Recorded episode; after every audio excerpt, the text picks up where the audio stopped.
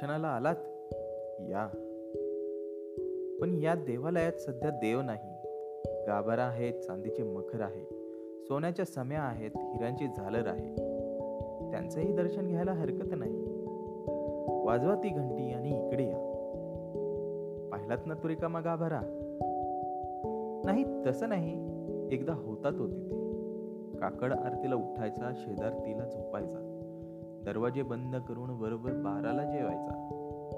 दोन तास वामकुक्षी घ्यायचा. सारं काही ठीक चालले होते. रुपयांचा राशी, माणिक मोत्यांचे ढीक पडत होते पायाशी.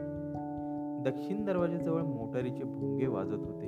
मंत्र जागर गाजत होते. रेशीम साड्या, टेरींचे सूट समोर दुमडत होते. बँकेतले हिशेब हरणीच्या गतीने बागडत होते. सारे काही घडत होते हवे तसे. पण एके दिवशी आमचे दुर्दैव, उत्तर दरवाजाजवळ अडवलेला कोणी एक भणंग महारोगी तारस्वरात ओरडला, बाप्पाजी बाहेर या. आणि काकड आरतीला आम्ही पाहतो तर काय, गाभारा रिकामा.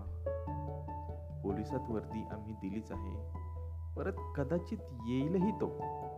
पण महारोगाच्या वस्तीत तो राहिला असेल तर त्याला पुन्हा प्रवेश द्यावा की नाही याचा विचार करावा लागेल.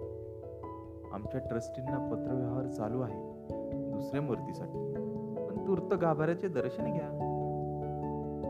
तसे म्हटले तर गाभाऱ्याचे महत्व अंतिम असत, कारण गाभारा सलामत तर देव पचास.